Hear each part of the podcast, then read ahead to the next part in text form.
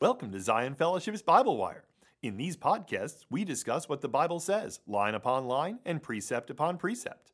Today, George Reuter, that's me, will be continuing our study on the book of Acts.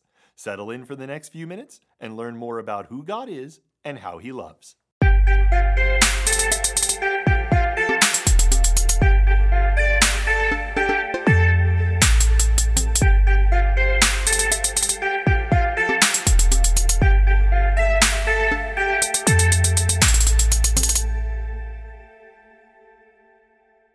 Right, welcome back. Episode 22. Uh, I'm George, and we are continuing to march through the book of Acts. Um, I'll take you through chapter 8 in this episode and the two that follow. Let's begin with the first eight verses of chapter 8. I'm reading from the NIV.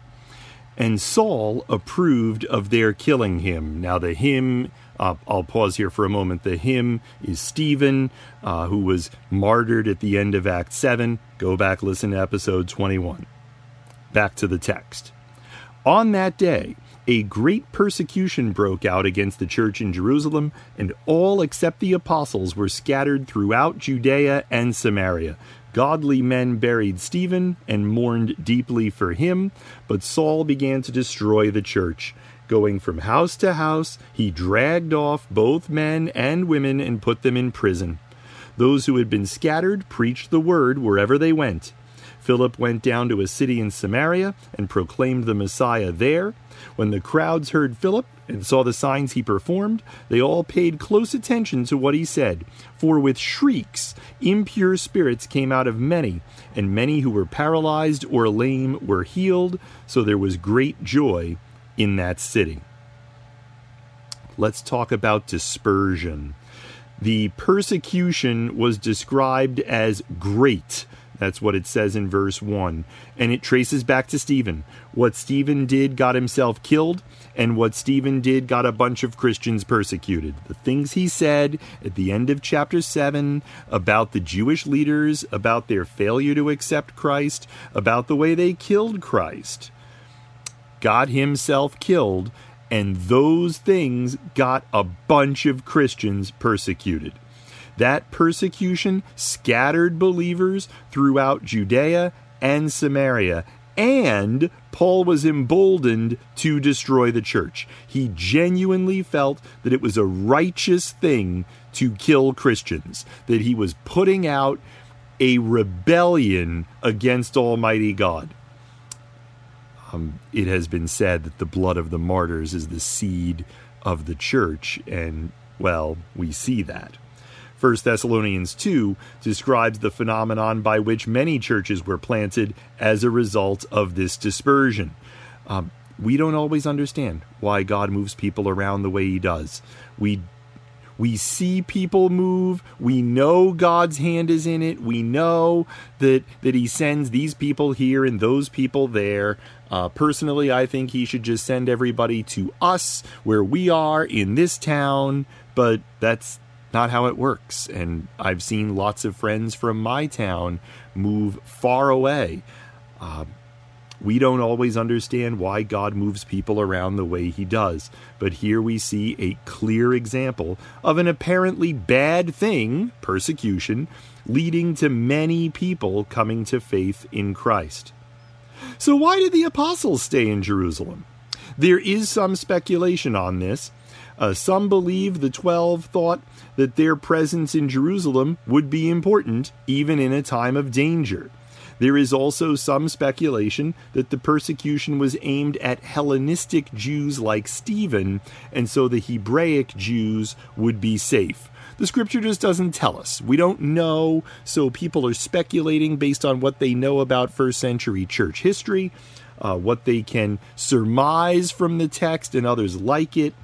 Um, it is rather interesting. What was it? Verse two, uh, verse 1 all except the apostles were scattered throughout Judea and Samaria.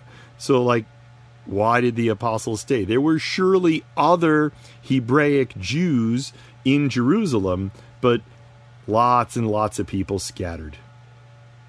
So, Paul. Paul unleashes his hatred for the church. How often do we see someone who covers up hatred with polite behavior only to unmask themselves when there is sufficient cover?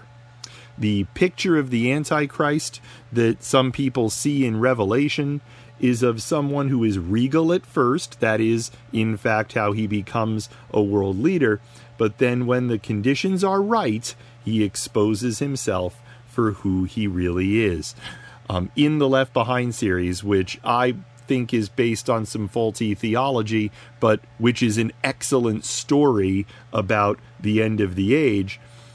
Uh, Nicolae Carpathia is quite the nice guy early on. He is a charismatic, young, up and coming world leader, and all of a sudden, he pulls the rug out from everybody and unmasks who he really is.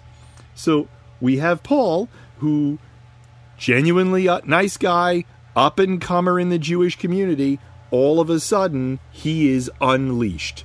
He believes genuinely that he is doing a righteous thing, killing Christians.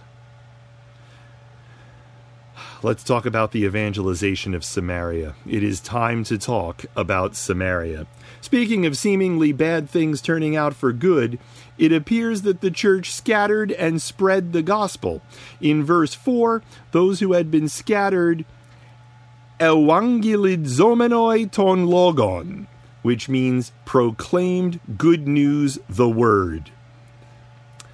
That's what they did. The Evangelion is the good news. So Evangelizomenoi ton logon is proclaiming good news, the word. Philip apparently went to Samaria and preached the gospel there. Pause for a moment to think about this. Philip, in the midst of persecution, puts himself out there for the sake of something more valuable. The good news of Jesus is so important that it's worth risking life and limb to share it. That was Philip's calculation. He was willing to risk being found out so that others could know the good news of Jesus. It is also worth thinking about the following The apostles stayed back in Jerusalem, so they weren't leading the charge on this wave of evangelism. This was the first wave of evangelism for which they were not the lead players. So you sort of see at the in the beginning of Acts in chapter one, you have the "You will be my witnesses in Jerusalem, Judea, Samaria, and to the uttermost parts." Was that just for the twelve, or was that for the twelve to receive and hold for the church, and then it's the church that does all of that? Well, apparently, it's the church that does all of that. Because the apostles stayed in Jerusalem. They didn't go out and do all the evangelism in Samaria and the byways and the highways. They didn't go, they stayed local. So this is a wave of evangelism begun in persecution that leads to many, many people coming into the kingdom. And can we also talk briefly about Samaria itself? That place was well known to be despised by Hebraic Jews. Hebraic Jews thought of Samaritans as half breeds because that's what Samaria is what happened when Jews got together with Gentiles and quote unquote intermarried. So Hebraic Jews were already predisposed to look down on Samaritans. But Hellenistic Jews didn't have the same prejudices. Philip didn't have the same prejudices. So it do, Philip doesn't think twice about going to Samaria to talk about Messiah. In fact, it is likely that the Samaritans received the gospel precisely because Philip was not a Hebraic Jew. So, side note, maybe you have the burden, but someone else has the job. Maybe it's your burden that all should be saved and come to the knowledge of Jesus. That doesn't mean it's your job to bring everybody in. It just doesn't. Sometimes you have the burden, you pray into it, you provide leadership, you provide training, you provide teaching, and then somebody else has the job. Somebody else closes the deal, somebody else brings them into the kingdom. While we're noticing things, can we just say that God sometimes moves us out of our comfort zone because he has something for us? Would Philip have reaped a harvest if he had stayed in Jerusalem? Would the Samaritans have come into the church if Philip had stayed in Jerusalem? Uh, I'll speak to this for myself. I love my comforts. I love my creature comforts. I don't like change. I don't like new things. I don't like new environments. I'm not into adventure. I'm just not. But sometimes God moves us out of our comfort zone because he has something for us. Philip doesn't reap the same harvest if he stays put. He just doesn't. The Samaritans were the Samaritans going to show up in Jerusalem and say, Tell me about the gospel? No. So Philip had to go. Something had to send him. Persecution sent him. One last thought in this message Philip preached with signs and wonders. Philip preached with signs and wonders. It's not just about the preaching of the word, and it's not just about signs and wonders. We want to preach the word in a solid way, and we want to see God break in with signs and wonders. They are not mutually exclusive. There are lots of Christians today who just want to preach the word. I love them.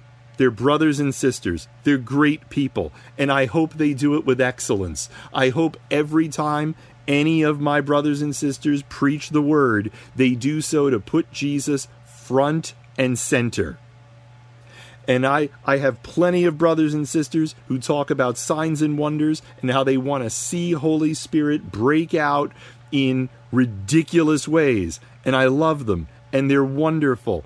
And I hope that when God gets a hold of a generation, he does so with signs and wonders.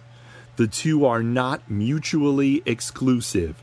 Um, sometimes the stereotype in the church is that if you have good preachers, that's because there are no signs and wonders. And if you have signs and wonders, then the preaching tends to be terrible.